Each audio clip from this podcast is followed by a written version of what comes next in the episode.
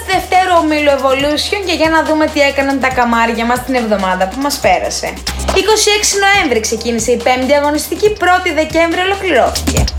Από τα μάτια του Σαββάτου σίγουρα ξεχώρισαν οι αναμετρήσεις ανάμεσα σε Most Wanted Amok και Brooklyn Bets Anonymous.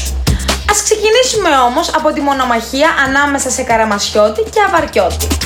Ντέρμπι αναμέναμε ανάμεσα στους δύο, όμως ο τραυματισμός του αρχηγού και μπομπέρ των περιζήτητων έδωσε πλεονέκτημα στην ΑΜΟΚ να πάρει σημαντικό προβάδισμα. Το λεγόμενο λύπη η γάτα χορεύουν τα ποντίκια.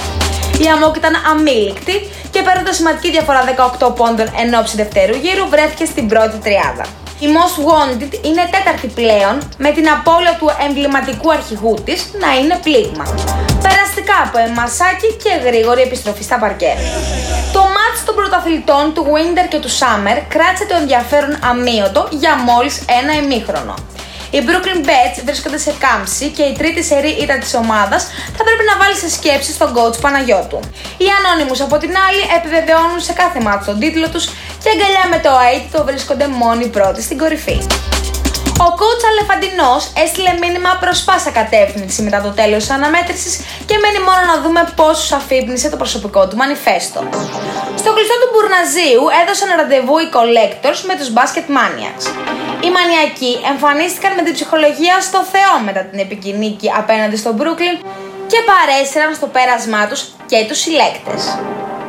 Η αρμάδα του Δήμου Δημητριάδη έμαθε από τα λάθη της και πλέον θέλει να χτίσει σερή με θετικό πρόσημο. Από την άλλη, οι collectors μπαίνουν σε site χρωματοπολίων για να θυμηθούν τι όψη έχει το ροζ χρώμα. Sugar Mountains και Capital Controls συναντήθηκαν στο κλειστό του Ανδρέας Παπανδρέου. Οι Capitals είχαν ανάγκη από μια καλή εμφάνιση και νίκη. 2 σε 1 λοιπόν και Someone και Conditioner στο κλειστό του Περιστερίου με το επιβλητικό 34-73. Οι Sugar Mountains παραμένουν σταθερά ουραγοί και μόλις καταφέρουν να σπάσουν το ρόδι θα φωταγωγηθεί ολόκληρη η πλατεία Περιστερίου.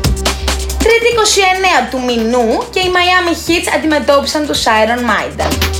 Η μάχη που έδωσαν οι δύο ομάδες στο κλειστό του μπασκετάκι αρένα ήταν μέχρι τελικής πτώσεως. Λυσάξανε πάνω κάτω οι νεολαίοι το Miami Heat για 40 λεπτά και πόσο να αντέξουν οι γερόλικοι.